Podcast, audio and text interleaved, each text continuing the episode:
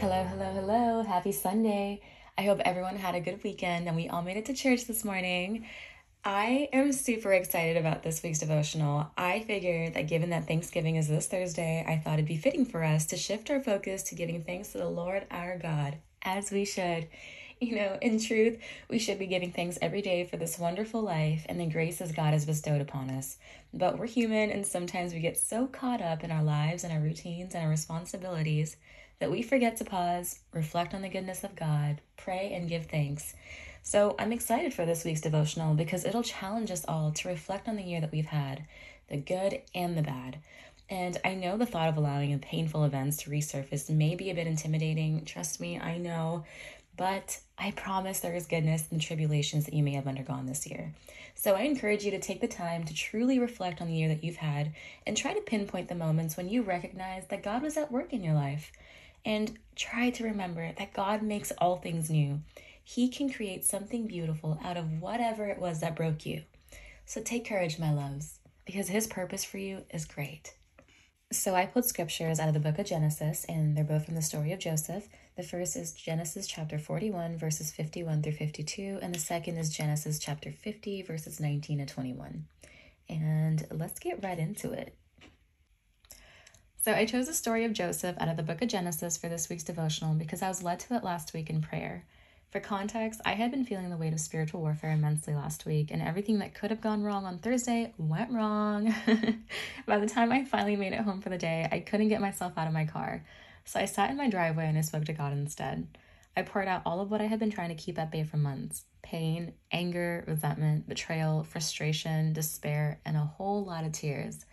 I couldn't escape the painful truth that God had revealed to me through other people that I had never met before in my life. Seven months ago, God told me to be still, and so I was. Three months into the stillness and silence, He told me to hang on just a little longer, so I did. Two months after that, in September, a young woman whom I've never met before in my life got into contact with me and revealed some rather painful truths to me deceit, lies, manipulation. It's a painful battle, you know, having to fight against your flesh that wants justice so badly when the Spirit is encouraging you to pray for those that have wronged you. It's challenging.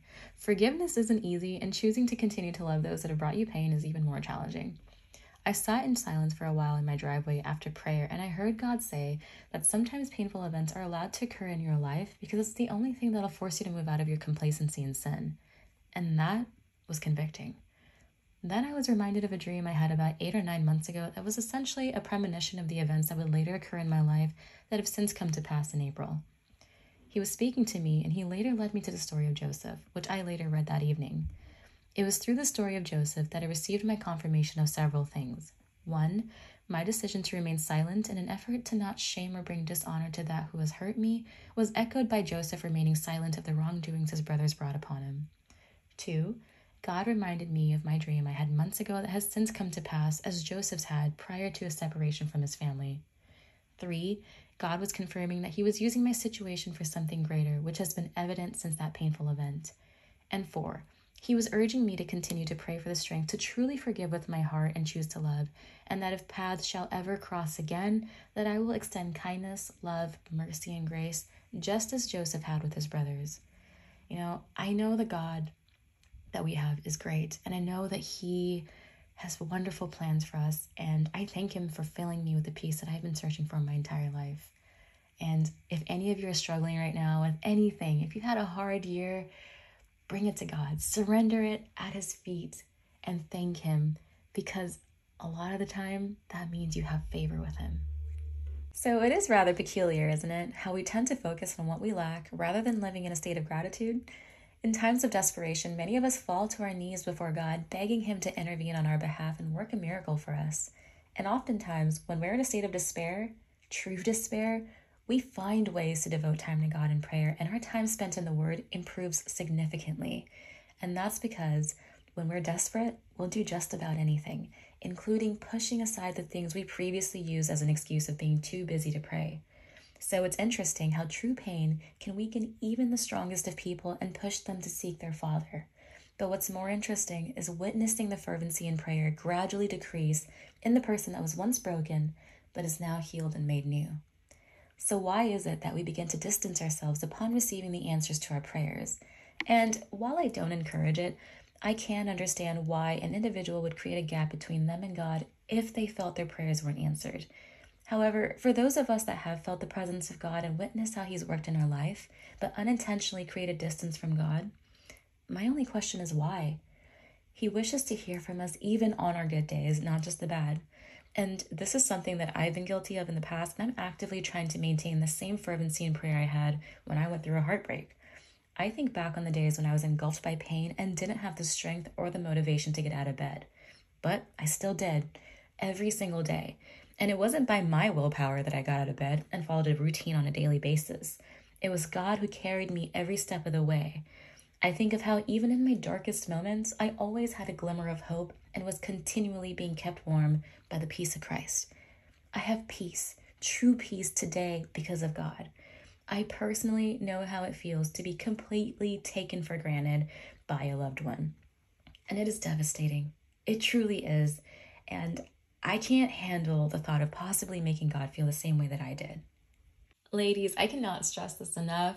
Do not allow a painful event to overshadow all the good that is in your life. I know that we tend to focus on the things that go wrong in our lives, but this week, try to look at your life as a whole and make it a habit of jotting down at least five things you're grateful for every day this week.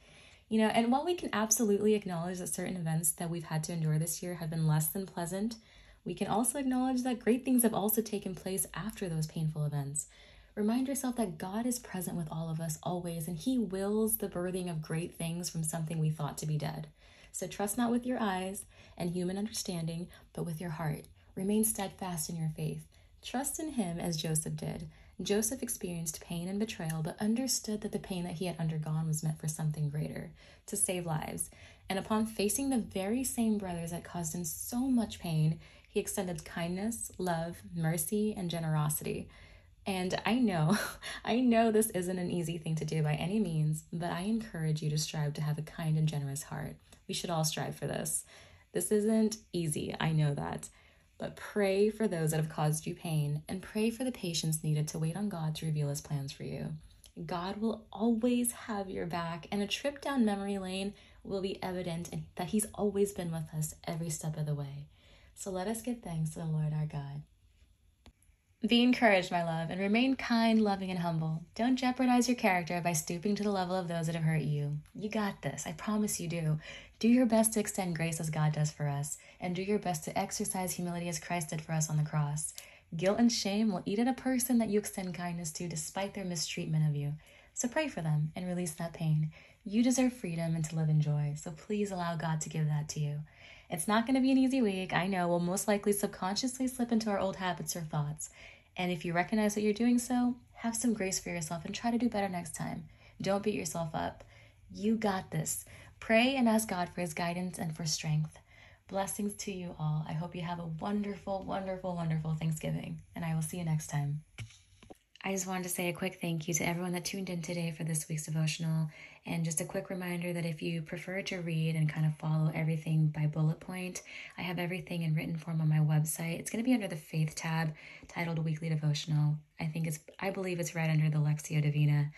But yes, thank you so much for everyone that tuned in. I pray over all of you that you have a wonderful Thanksgiving. I'm going to go ahead and end this episode with a prayer. So if you'll join me in the name of the Father, and of the Son, and of the Holy Spirit, Amen. Father in heaven, creator of all and source of all goodness and love, please look kindly upon us and receive our heartfelt gratitude in this time of giving thanks. Thank you for all the graces and blessings you have bestowed upon us, spiritual and temporal, our faith and religious heritage, our food and shelter, our health, the loves we have for one another, our family and friends. Dear Father, in your infinite generosity, please grant us continued graces and blessings throughout the coming year. This we ask in Jesus' name, your Son and our brother. Amen. In the name of the Father, and the Son, and the Holy Spirit. Amen. You all have